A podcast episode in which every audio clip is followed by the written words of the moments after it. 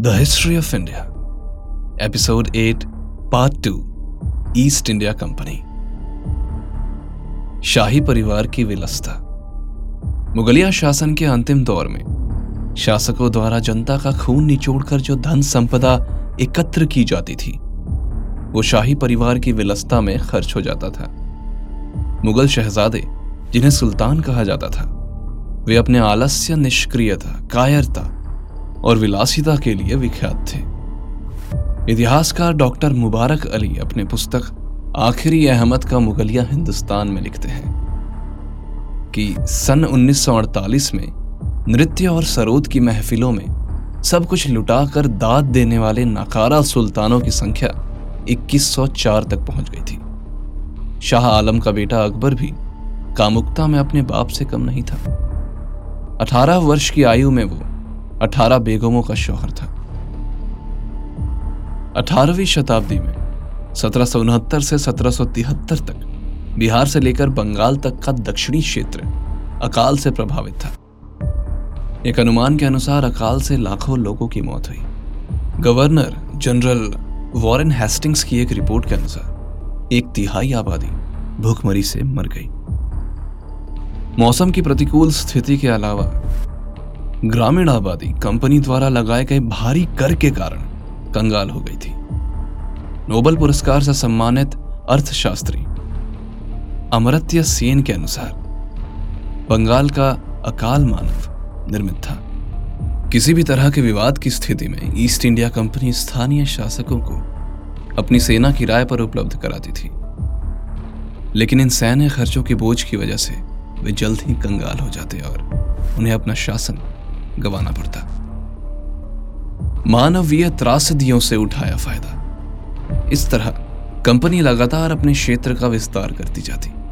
Company ने मानवीय त्रासदी से भी लाभ उठाया। जो चावल एक रुपए का 120 शेर मिलता था, वो बंगाल के अकाल के दौरान एक रुपए में केवल तीन शेर मिलने लगा। एक जूनियर अधिकारी ने इस तरह साठ हज़ार पाउंड का लाभ कमाया। ईस्ट इंडिया कंपनी के 120 वर्षों के शासनकाल के दौरान चौंतीस बार अकाल पड़ा।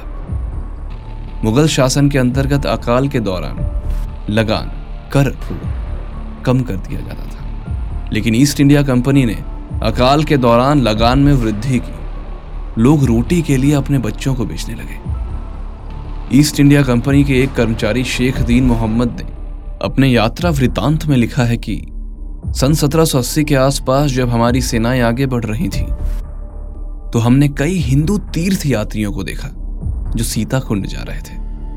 पंद्रह दिनों में हम मुंगेर से भागलपुर पहुँच गए। हमने शहर के बाहर शिविर लगाया। ये शहर औद्योगिक रूप से महत्वपूर्ण था और व्यापार की रक्षा करने के लिए। इसके पास अपनी एक सेना भी थी। हम चार पाँच दिन वहाँ ठहरे। हमें पता चला कि ईस्ट इंडिया कंपनी के कैप्टन ब्रूक, जो सैनिकों की पाँच कंपनियों का प्रमुख था, वो भी पास में ही ठहरा हुआ है। उसे कभी कभार पहाड़ी आदिवासियों का सामना करना पड़ता। ये पहाड़ी लोग भागलपुर और राजमहल के बीच की पहाड़ियों पर रहते थे और वहाँ से गुजरने वाले यात्रियों को परेशान करते थे। कैप्टन ब्रूक ने उनमें से बहुत सारे लोगों को पकड़ लिया और उन्हें एक मिसाल बना दिया। कुछ लोगों को सार्वजनिक रूप से कोड़े मारे गए और कुछ लोगों को इस तरह से फांसी पर लटकाया गया कि पहाड़ों से साफ़ तौर पर दिखाई दे। ताकि उनके साथियों को दहशत में रहना पड़े। यहाँ से हम आगे बढ़े और हमने देखा कि पहाड़ी के सभी प्रमुख स्थानों पर हर आधे मील पर उनके शव लटके हुए हैं। हम सुकली गढ़ी और तलिया गढ़ी के रास्ते राजमहल पहुँचे, जहाँ कुछ दिनों तक रुके। हमारी सेना बहुत बड़ी थी, लेकिन पीछे से व्यापारियों पर कुछ अन्य पहाड़ियों ने हमला कर दिया। हमारे सिपाहियों ने उनका पीछा किया। कई लोगों को मार डाला और तीस या चालीस पहाड़ी लोगों को पकड़ लिया गया। अगली सुबह जब शहर के लोग हमेशा की तरह हाथी, घोड़े और बैलों का चारा लेने गए और जलाने के लिए लकड़ी खरीदने के लिए पहाड़ियों के पास गए तो पहाड़ियों ने उन पर हमला कर दिया। सात या आठ लोग मारे गए। पहाड़ी अपने साथ तीन हाथी, कई ऊँट, घोड़े और बैल भी ले गए। हमारे हथियारबंद सैनिकों ने जवाबी कार्रवाई में बहुत से पहाड़ियों को मार डाला। जो तीर कमान और तलवारों से लड़ रहे थे और 200 पहाड़ियों को हिरासत में ले लिया। उनकी तलवार का वज़न पंद्रह पाउंड था। तो अब हमारी जीत की ट्रॉफी बन चुकी थी। कर्नल ग्रांट के आदेश के अनुसार इन पहाड़ियों पर बहुत अत्याचार किया गया। कुछ के नाक और कान काट दिए गए। कुछ को फांसी दे दी गई। इसके बाद हमने कलकत्ता की ओर अपना मार्च जारी रखा। टीपू सुल्तान से मिली चुनौती। केवल मैसूर के शासक, टीपू सुल्तान ने फ्रांस के तकनीकी सहयोग के साथ कंपनी का वास्तविक प्रतिरोध किया और कंपनी को दो युद्धों में हराया भी।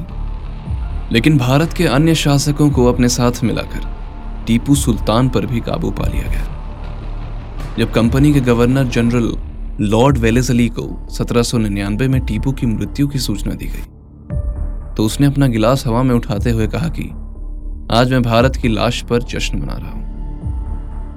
लॉर्ड वेलेजली के ही कार्यालय में कंपनी को अपने सैन्य विजय के बावजूद वित्तीय कठिनाइयों का सामना करना पड़ा। उसका कर्ज बढ़कर तीन करोड़ पाउंड से भी अधिक हो चुका था।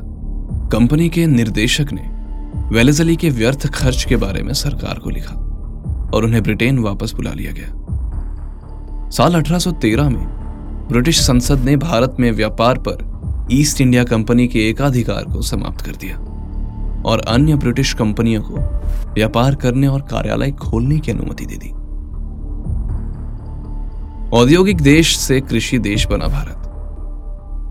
ब्रिटेन के सदन ने 1813 में थॉमस मुनरो से पूछा, जिन्हें 1820 में मद्रास का गवर्नर बनाया गया था, कि औद्योगिक क्रांति के बावजूद ब्रिटेन के बने कपड़े भारत में क्यों नहीं बिक रहे तो उन्होंने जवाब दिया कि भारतीय कपड़े कहीं अधिक गुणवत्ता वाले हैं। लेकिन फिर ब्रिटेन में बने कपड़े को लोकप्रिय बनाने के लिए सदियों पुराना स्थानीय कपड़ा उद्योग को नष्ट कर दिया गया। और इस तरह ब्रिटेन का निर्यात, जो 1815 में 25 लाख पाउंड था, वो 1822 में बढ़कर 48 लाख पाउंड हो गया। ढाका, जो कपड़ा निर्माण का प्रमुख केंद्र था, उसकी जनसंख्या डेढ़ लाख से घटकर बीस हज़ार हो गई। गवर्नर जनरल विलियम बैंटिक ने अपनी 1834 के रिपोर्ट में लिखा कि अर्थशास्त्र के इतिहास में ऐसी विकट परिस्थिति का कोई और उदाहरण नहीं मिलता है। भारतीय बुनकरों की हड्डियों से भारत की धरती सफ़ेद हो गई है। किसानों की आय पर छियासठ प्रतिशत कर लगा दिया गया, जो मुगल काल में 40 प्रतिशत था। नमक सहित दैनिक उपयोग की वस्तुओं पर भी कर लगाया गया। इससे नमक की खपत आधी हो गई। कम नमक का उपयोग करने के कारण गरीबों के स्वास्थ्य पर इसका बुरा प्रभाव पड़ा। हैजा और लू जैसे होने वाली मौतों में उल्लेखनीय वृद्धि हुई। ईस्ट इंडिया कंपनी के एक निर्देशक हेनरी जॉर्ज टकर ने 1823 में लिखा कि भारत को एक ऐसा औद्योगिक देश की जगह एक कृषक देश में बदल दिया गया, ताकि ब्रिटेन में निर्मित सामान भारत में बेचा जा सके। 1833 में ब्रिटिश संसद द्वारा एक कानून पारित कर ईस्ट इंडिया कंपनी से व्यापार करने का अधिकार छीन लिया गया और इसे एक सरकारी निगम में बदल दिया गया। 1874 में भंग हुई East India company. William Dalrymple ने अपनी किताब the anarchy, the relentless rise of the East India company में लिखा है कि इतिहास का एक अनूठा उदाहरण है। इसमें 18वीं शताब्दी के मध्य में एक निजी कंपनी ने अपनी थल सेना और नौसेना की मदद से 20 करोड़ की आबादी वाले एक देश को गुलाम बना लिया था। कंपनी ने सड़कें बनाई, पुल बनाए, सराय का निर्माण किया, रेल चलाई। मगर आलोचकों का कहना है कि इन परियोजनाओं ने जनता को परिवहन की सुविधाएँ तो दी, लेकिन इसका असली उद्देश्य कपास, रेशम, अफीम, चीनी और मसालों के व्यापार को बढ़ावा देना था। साल 1835 के अधिनियम के अंतर्गत अंग्रेज़ी भाषा और साहित्य को बढ़ावा देने के लिए धन आवंटित किया गया था। अठारह के स्वतंत्रता संग्राम कंपनी के अनुसार विद्रोह के दौरान कंपनी ने हज़ारों लोगों को बाजारों में और सड़कों पर लटका कर मार डाला और बहुत से लोगों को कुचल डाला गया। यह ब्रिटिश औपनिवेशक इतिहास का सबसे बड़ा नरसंहार था।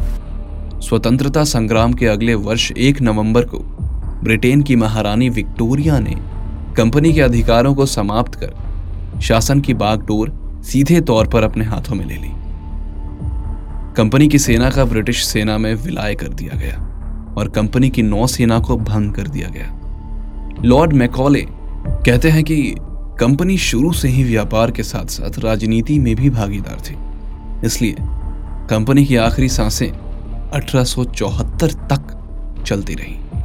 उसी वर्ष ब्रितानी अखबार द टाइम्स ने 2 जनवरी के अंक में लिखा, इसने मानव जाति के इतिहास में ऐसा काम किया है, जैसा किसी और कंपनी ने नहीं किया, और आने वाले सालों में कोई ऐसा करे इसकी संभावना भी नहीं है। भारत अब ब्रिटेन की महारानी के शासन के अधीन था। Thank you for listening